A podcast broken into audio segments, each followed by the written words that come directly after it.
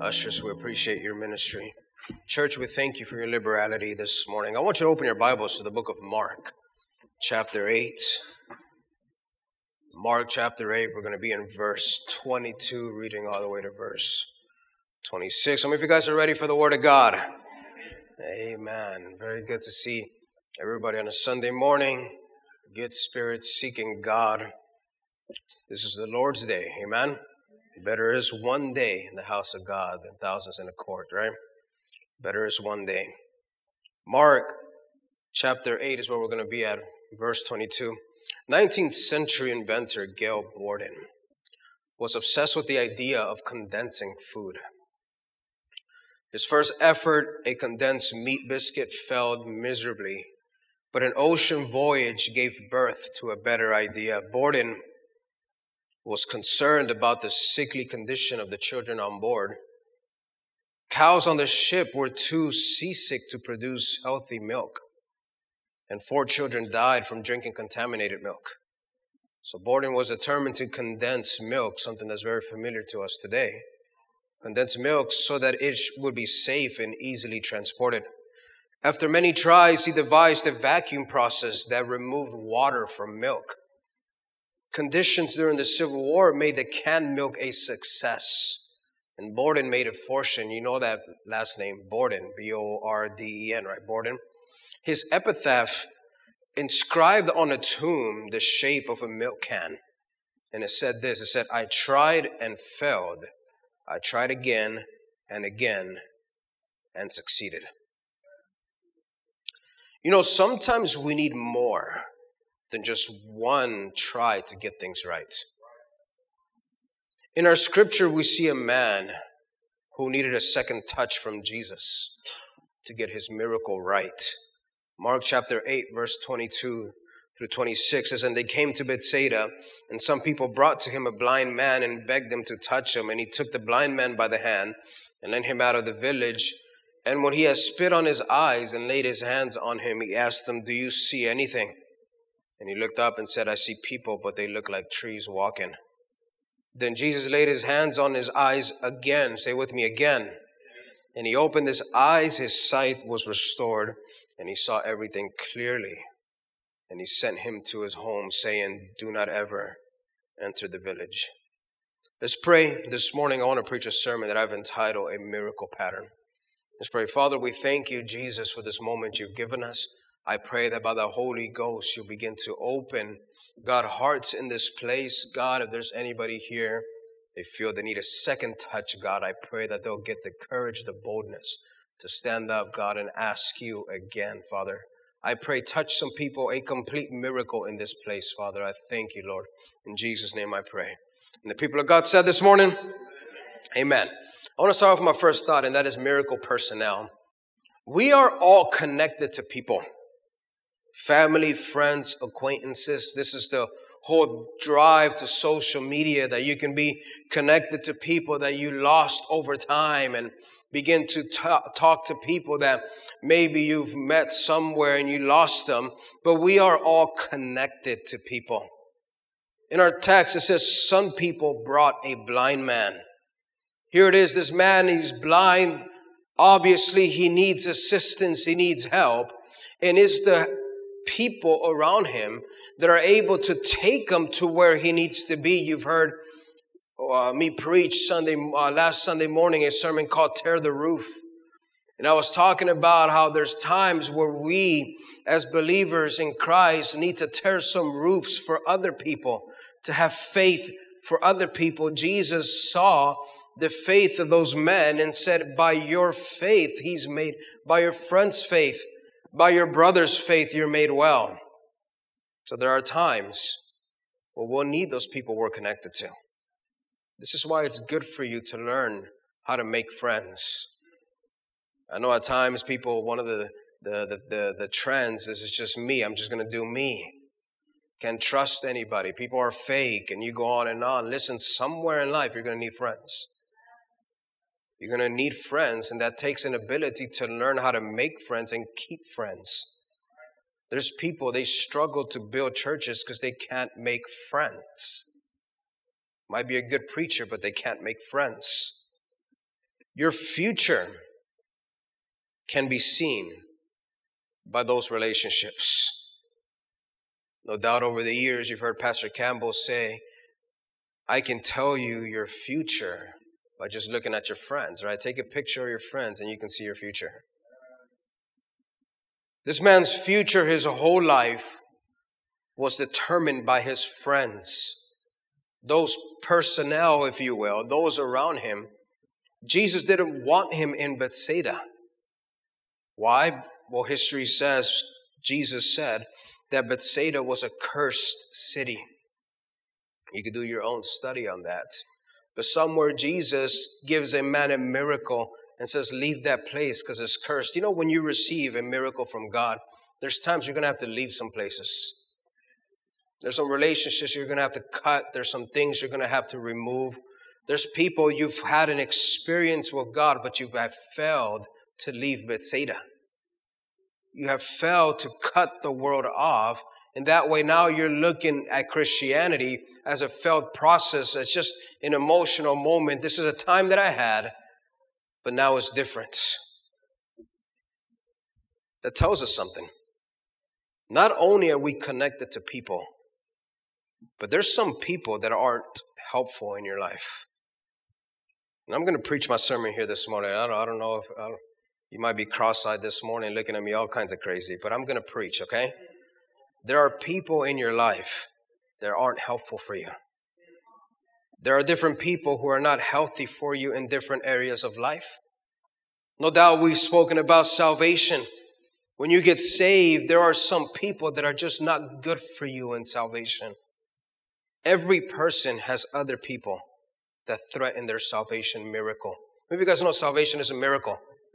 The reason you're, you're here today, saved in your right mind, on the way to heaven and not hell, is because God did a miracle in your life. Yes, you can thank the church, you might even be able to thank a preacher, but overall, it is God who you thank because He drew you in. It's a miracle, but there's always going to be people who will threaten that. I remember as an 18 year old uh, young man, I remember getting saved and there was people who wanted to pull me out of church. Why go to church when we can do this? Well, we have a party on Sunday. Well, we got to play a soccer game. And there was just all kinds of peer pressures and pulls. There's people who aren't helpful for your salvation. It goes without saying, there's people you might have struggled with drugs. Can I tell you, your drug dealer is not helpful? I'm just, I'm just saying. I mean, I mean, I know you want to keep him on your phone book just in case, and he's going to get saved one day, and I'm going to, I'm going to witness to him. Listen, he's not helpful. Faith, faith, you know, faith is an atmosphere. Deuteronomy chapter 1, verse 28. Where are we going up? Our brothers have made our hearts melt, saying, The people are greater and taller than we. The cities are great and fortified up to heaven. And besides, we have seen the sons of Anakim there. Think about this text real quick. I don't know if you just read over it, but here it is. This the the the they're they're looking into the promised land. The brothers came. There are spies that came. But let's check this out. Where are we going up? Our brothers have made our hearts melt, saying the people are greater and taller than we. The cities are great and fortified up to heaven. Our text says there was people who weren't good for them in their faith. They had a task, they needed to go. And no doubt there is an enemy, there's always an enemy.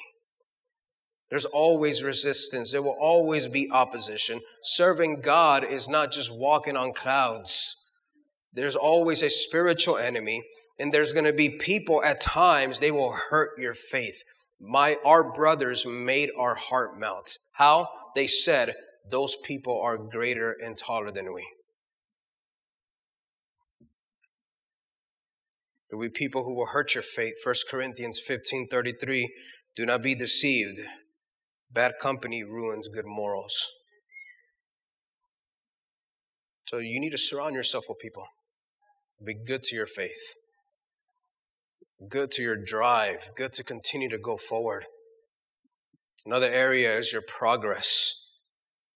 You can hang around people who aren't going anywhere in their life. And guess where you're going to go? So what happens to people is they get stirred to do something for God. This happens in conference time, right? You make the decision, you save up finances, you do what you got to do, ask for PTO or just for the days off and not get paid for it. I've been there. But you end up going to conference and you get stirred in conference. God speaks to you. There's all kinds of different words from God. You get stirred to come back to find some people who are cold. It doesn't only happen at conference, it happens at times in services. God speaks, stirs, then you hang around with people who aren't stirred. And very quickly, what happens is they're pulled down to their own level. There are people who hurt your progress. Then there's survival. Whether you survive in crucial moments, all of us here, we have moments in life that it's either we serve God or we end up leaving the will of God. Those are crucial moments. Forks on the road, if you will. You got to turn left or you got to go right, and one of them is right. There will be people who will help you survive in those crucial moments. But there will also be people who will help you go the other way. You guys with me this morning? But then there are those, there are people who can help you in life. Some people beg Jesus to touch the man. I want you to think about this in our text. Verse 22, and they came to Bethsaida, and some people brought to him a blind man and begged him to touch him. What an incredible text. What an incredible dynamic. He has people who will beg Jesus for him. You need friends like that. Need friends who will say, you know what, God, I see him. He's got a problem. I beg you, touch him. Yet people who cared and who put him in touch with Jesus, that changed his life. So let's think about those same sections on the other end of the spectrum. Salvation, the powerful part of salvation is you begin to make new friends. You gain, a, you gain a new family. You gain a new group of brothers and sisters who aren't going to throw a bag of cocaine or a bag of weed towards you. But they're going to help you serve God. They're going to be there. They're not just going to take your side whenever you get in a fight with your spouse. They're actually going to tell you the truth and tell you, hey, you're kind of wrong there. You shouldn't have spoken that way. You gain headship, you gain a pastor, you gain leaders, you gain men and women who are able to speak into your life. That's what salvation brings. The area of faith. I think all of us can attest that there are people who can help you believe God. Mark chapter 2 verse 5 as I even even as I say that you got somebody in mind. And when Jesus saw their faith, he said to the paralytic Sons, your sin or his son, your sins are forgiven. Jesus saw their faith. It was the faith of his friends. Some people, listen to me, will literally make it easier to believe God. I've made it a point over the years, I've told God, God, help me to make it easier for people to serve God. I mean, let me not be an excuse for others, but help me to make it easier. Help me to be a blessing. I heard Pastor Alvarez preach, um, pray that a while back. God, make me a blessing to my pastor. Make me a blessing to my wife. And I adopted that prayer. I said, God, help me to be a blessing to my church, to my wife, to to, to my brothers, to my disciples, and so on and so on. Help me just to make it easy on people. And we can speak about progress. You know, Pastor Mitchell, Pastor Wayman Mitchell, he used to say, if you want to be a hundred percenter, or if you want to be a hundred percenter, then you better hang around with a hundred percenters. Is that somewhere you surround yourself with those that are actually serving God? You know, some people you might be saying here this morning, Pastor, I'm struggling. It's hard to, it's hard to stay on fire for God. I have a question. Who are your friends? Who are you hanging around with? Who are those that are able to speak into your life? And many times, I can guarantee you, there's a very straight correlation. Well, yeah, no doubt. I mean, you're hanging around with somebody that's pessimistic, somebody that's cynical, somebody that has these mindsets, and it's going to be hard for you to serve God. Ecclesiastes chapter 4, verses 9 and 10, when it comes to survive, it says this two are better than one. because they have a good reward for their toil. For if they fall, one will lift this fellow. But woe to him who is alone when he falls and has not another to lift them up. You guys ever fallen and nobody saw you? There's a relief at some. You're like, oh gosh, I'm not embarrassed. but at the same time, the other day, my, my wife and I were at an intersection and there was a kid that got to the intersection and he, he was on his bike and he went like this and he missed the pole. So he just, bomb, and he fell and he just gets up. he just gets back on his bike. So there is a relief, but at the same time, if he would have gotten hurt, there was nobody to pick him up. You've heard me say this stories when I was mountain biking. There was times where I fell. There was one time specifically, um, we got off trail. We were trying to be adventurous, and I, I we we got lost, and we were trying to make it in. Probably ten miles in, we I was already tired, and I was ignoring a lot of the stuff that you do in mountain biking. You you go down and you lean back and you do these things. I didn't do that. I flipped over. My bike went over me, and my pedals have the ends of ends of screws. That's what mountain biking pedals are. Got into my leg and all this stuff. Well, I wasn't by myself. I hit hard. I remember hitting hard, my air getting out, but I also remember opening my eyes, and Pastor Carrillo was there to help me up. If I would have fallen by myself and got a concussion, who would have been there? Jesus, yeah, who said that? Thanks. I mean, think about that. Two are better than one, it says. But woe to him who is alone when he falls and he has not another to lift him up. So I want to move on to my second thought, and that is tailor made miracles. Jesus does miracles in people's life in different ways.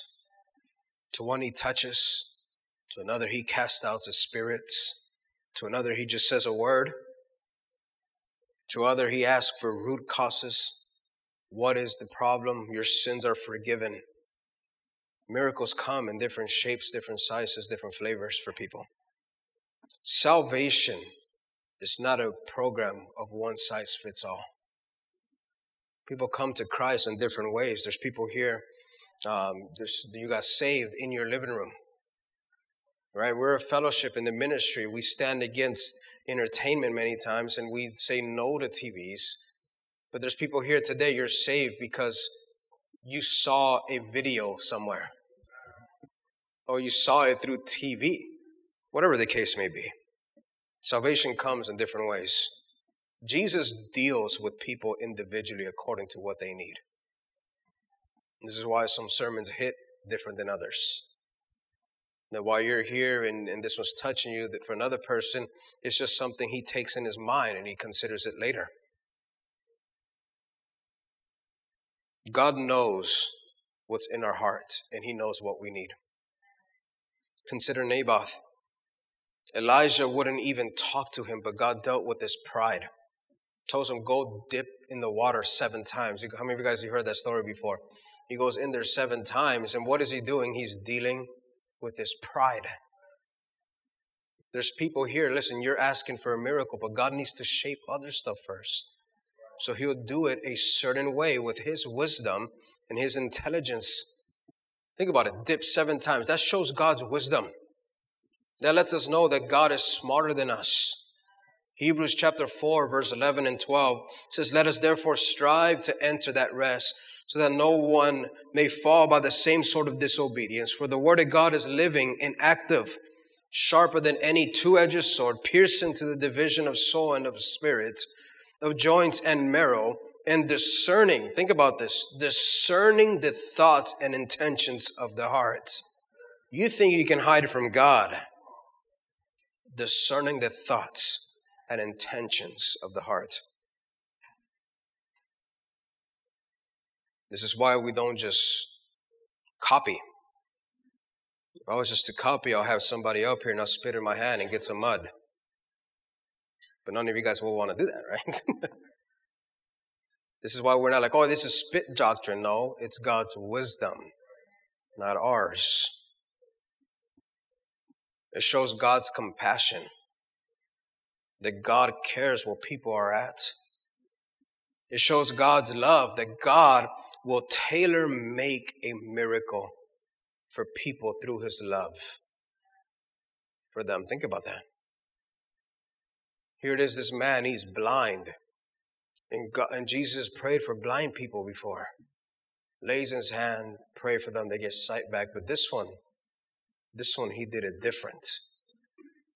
That just shows that God will do what he needs to do. He'll shape it, he'll tailor make it, he'll make it personally for you. Maybe you guys, maybe you guys, your testimony here, you have a personal miracle that God has done for you. It's unique you can look back and say, man, God did it for me this way. Because that's who God is. That's the character and the personality of God. This is why we can trust God in whatever He is bringing into our lives. Because there's wisdom, there's intelligence, there's love, there's compassion, and He's all tailor making it for us. There's somebody here tonight, today, listen, you need a tailor made miracle in your life. You're looking at your life and you're saying, My life is different than His. How's God going to touch you? He's going to touch you the way He needs to touch you. He will tailor make it, He will make it personal for you. I'm going to close with my third and then we're going to pray for miracles tonight, this morning. That is pressing in for a miracle. Our story is like this man's story. That's a story about a partial miracle. And as you'll take a time here this morning to be honest with yourself and be sincere, there's people here, you got a partial miracle. God has touched you. Yes, you were blind, but now you see people that look like trees. And people don't look like trees. So it's a partial miracle. Mark chapter 8, verses 23 and 24. And he took the blind man by the hand and led him out of the village. And when he had spit on his eyes and laid his hands on him, he asked him, Do you see anything? And he looked up and said, I see people, but they look like trees walking. This text is noted for our encouragement that a man is touched, but is only partially healed. See, human nature, we like to think of black and white. We like to think of either it's yes or it's no. There's no room in the middle. So we tend to look at people, you've heard Pastor Greg Mitchell say this, we tend to look at people as either all good or all bad. Right? So if there's a little bit of bad in someone, they're evil, they're not saved, they're not right with God, they shouldn't belong in church. But then you see a little bit of good on somebody, and then we exalt them to a place where they shouldn't be. So it's good or it's bad. But our text tells us that Jesus can touch somebody and still be partial. Still be in a place where they can say, I've met Jesus. I've encountered him. I've touched them, but I still need more of him. See, some will be touched today by God, or some have already been touched by God, but you're still struggling with habits. You're still struggling with addictions. You have an attitude problem. There's pride involved. You got all these different things. And what Satan will do is mess with your head about that partial work. This is what God did for you. You don't deserve the full conversion. You will never change. You will forever be the same. This man could have thought, What's wrong with me? As many people, many times in church, will say, What's wrong with me? Could have said, Everybody else got a miracle. What about me? I only got a part of it. This text shows us something that's incredible, an incredible dynamic in every single one of us here today. And that is Jesus is not done with you. Turn to your neighbor and tell him, Jesus is not done with you. Revelations chapter 12, verse 10 says, And I heard a loud voice in heaven saying, Now the salvation and the power and the kingdom of our God and the authority his, of, his, of his Christ have come. For the accuser of our brothers have been thrown down, who accuses them day and night before our God. He's the accuser of the brethren.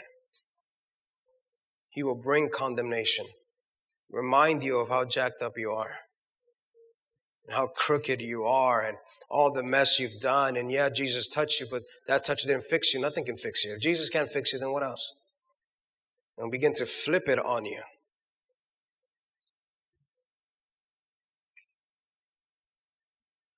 Philippians chapter 1, verse 6. And I am sure of this, that he who began a good work in you will bring it to completion at the day of Jesus Christ. Jesus is not done with you. He's not done with us. He's not done with this church. He's not done with the saints here today. He's not done with the new believers. Maybe you're here today, you're you're kind of like, you know what, I want to serve God and I but but I got these things. Listen, God's not done with you. The key is that this man remained connected to Jesus. See, salvation is a miracle of a moment. You remember you raised your hand. Maybe you're at home, you pray to yourself. Or, like I said earlier, in front of a TV. But you got saved, and it was that moment. But we need a further, further touch. We have salvation, then we have the word sanctification, which means to be saved over time, to be purified, to be refined. Sanctification, sanctification is change over time. The picture of salvation is this that at times we need a second touch. And Jesus' reaction is not a reaction of disgust to touch the man again. Jesus didn't look at him and said, It's your fault that you weren't healed. He didn't look at him and said, You know what, just figure out how to live life like that. Sure, People do look like trees. He touched them again. See, many times the problem we have is we have this faulty perspective of God. We think God's in heaven and he's like this evil emperor with a lightning bolt in his hand and just waiting for you to fall. And the moment you fall, I told you so, and sends it right down. And that's the picture we have of God. Sometimes the picture we have of God is the picture we had of a father who was absent, or maybe he wasn't absent, but was abusive, failed promises. I believe this is where our Bible tells us that God's not a man to lie. To remind us that we're not, we're not, we're not dealing with a guy. Sometimes we have our experiences shape our perspective of God. You dealt with a lot of rejection in life, and now you're scared to get that second touch. You're saying, well, yeah, this is what I get. That's just it. That's my portion. It's incredible to see that Jesus touches this man again. I believe this text is also for our instruction. If Jesus doesn't treat people the same, why should we? Jesus doesn't kick everyone else out when Peter was the only one who got a revelation. You guys remember that text? Matthew 16, verses 16 and 17. He's asking, Who do you say I am? Everybody says the wrong answers. People say this and people say that, and or you, you're maybe Elijah, or maybe this prophet. But then Simon Peter replied, You are the Christ, the Son of the living God. And Jesus answered him, Everybody else leave except Peter. That's not what he said, right? He said, You guys are kicked out of church. And Jesus answered him, Blessed are you, Simon Barjona, for flesh and blood has not revealed this to you, my Father who is in heaven. And he continued ministry with all those guys still. This man needed to be healed on his own level. 1 Thessalonians chapter 5 verses 13 and 14 and to esteem them very highly in love because of their work be at peace among yourself. And we urge you brothers admonish the idle. Encourage the faint-hearted. Help the weak. And be patient with them all. People serve God at different levels and you got to be okay with that not everybody's firing and all the cylinders. Not everybody's hyper like you are, bro. I'm just saying. And you got to be okay with that. You know, there's there's there's mothers who have 16 kids. at least it feels like it, right? And it's like you got to be an outreach. You got to be at this. You got to be at no. You got to raise their kids. Amen. They got to be good at that. They got to be excellent at that, or not, they're going to be held accountable by God. I'm telling you, listen, the Bible tells us don't fear man who can hurt your body, fear the man, God, who can set your soul to, to hell. I mean, think about that. People serve God on different levels. That's what ministry is all about. Is meeting people. A minister meets people where they're at and picks them up. Right? It's not just come and follow me if you can't, then just whatever, figure it out. No, it's just meeting people where they're at in life and helping them get to the level they need to be. We urge you, brothers, admonish the idle, encourage the faint hearted, help the weak, be patient with them all. So, the challenge here this morning is don't settle for a partial miracle. Don't walk away seeing people like trees but say, God, I need another touch. If God's starting something or started something and it's not complete, don't settle for that. We can press in for more and for a complete miracle. You will have in life whatever you settle for. This is why people never break out of a poverty cycle. They just settle for that. They just settle for the job they're going to get. Settle for that minimum wage, the 13 hours, mean $13, and never aspire for anything more. You will have in life whatever you, whatever you settle for. Not only is it true in money, it's true in conversion, and it's true in miracles.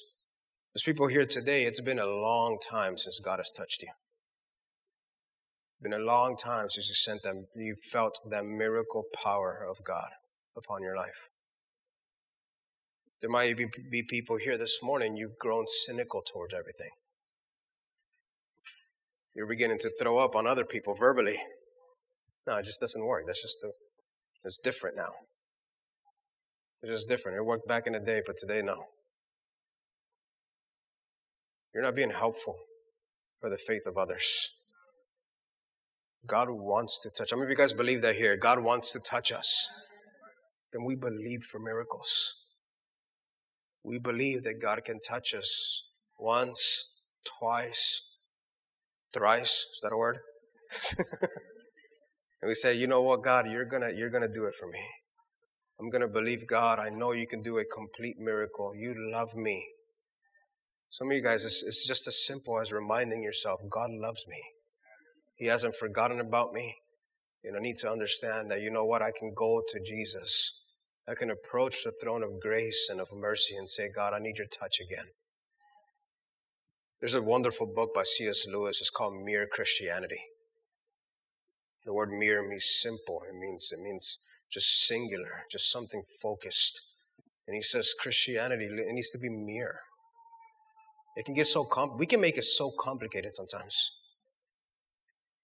Right? Christianity can be so complicated in our minds, but in reality, can we make it mere and simple to when remember you were a sinner and all you needed was a touch from God? Can we make it that? God, I need a miracle touch from you. This is why we come to church. You remember when you used to come to church? Or maybe you still do. But you used to come to church and you're like, God, I just want to hear from you. All I want. I just, I just, I just want to touch you. God, I want this service to be different. I don't want just another religious moment, just another Sunday in America where everybody else goes. I want to be touched by you. I want to encourage you here today. You have miracles that are that you need, or maybe God already touched you once, but you need a complete miracle that you will rekindle that fire once again and say, God, I need a complete miracle. God, I need you to do it fully. I'm going to trust you that you can do this. Can I get every head bowed and every eye closed? Every head bowed, every eye closed. In respect to God and respect to your neighbor, in a moment we're going to pray for those that need miracles. But maybe here today, at this moment in time, you need a miracle called salvation. You need God to set you free of the cycle you have in life, the cycle of sin. Maybe it's drugs, maybe it's alcohol, maybe it's lust, maybe it's something else. Maybe it's a cycle of anxiety, depression, suicidal thoughts. You know you're stuck and you know you're trapped. You don't want to ask for help because it's shameful. Or maybe you have been asking for help just in the wrong places. You scream, nobody answers. You need help. You're here this morning, you're saying, I'm tired of this life now. I'm done. I need change. I need something different. That's you here this morning. You need Jesus Christ. You need to be saved. Would you raise your hand in this place? see that hand. I see that hand on his heart. God's dealing with you. I see that hand. So don't be ashamed. This is between you and God. Maybe you're backslidden, a person who used to be right with God, but today you're far from Him. You were touched by God. You can talk about the experiences, but today you're today is just not there heart is far from God and God spoke to you today, you want to reconcile your relationship with Christ. That's you. Would you raise your hand? God's dealing with you. Hallelujah. Very well. With our heads bowed, our eyes closed, if you raise your hand, would you look up at me? Did you mean that? Did you mean that? Did you mean that? I believe you did. Why don't you stand up? Stand up to your feet. Come here. Come here. We'll have an altar worker pray, lead you into a prayer this morning. Amen. Very good. I want to change the order of the service. I want to speak to Christians. Church, listen, my whole first point was on friendship and relationships. I want you to really consider that and take that to heart. That there are people, not only are they are there people that are good for you, there's also people who aren't helpful for you. But not only think about it that way, but make it personal. That you will become a person who is helpful to others to serve God. I think there's that's an I think I believe is an incredible reward. Can you imagine the day we'll be standing in eternity? And you'll be able to see those people. You you help them. You help them the sacrifice, the the times you analyzed, you looked at yourself and you dealt with your own character, as much as that hurts. And as much as it hurts to look at yourself and say you're wrong and you need to change, all those times are worth it whenever you're standing, not only here, but also in eternity. You can look at those people and you help them be who they are.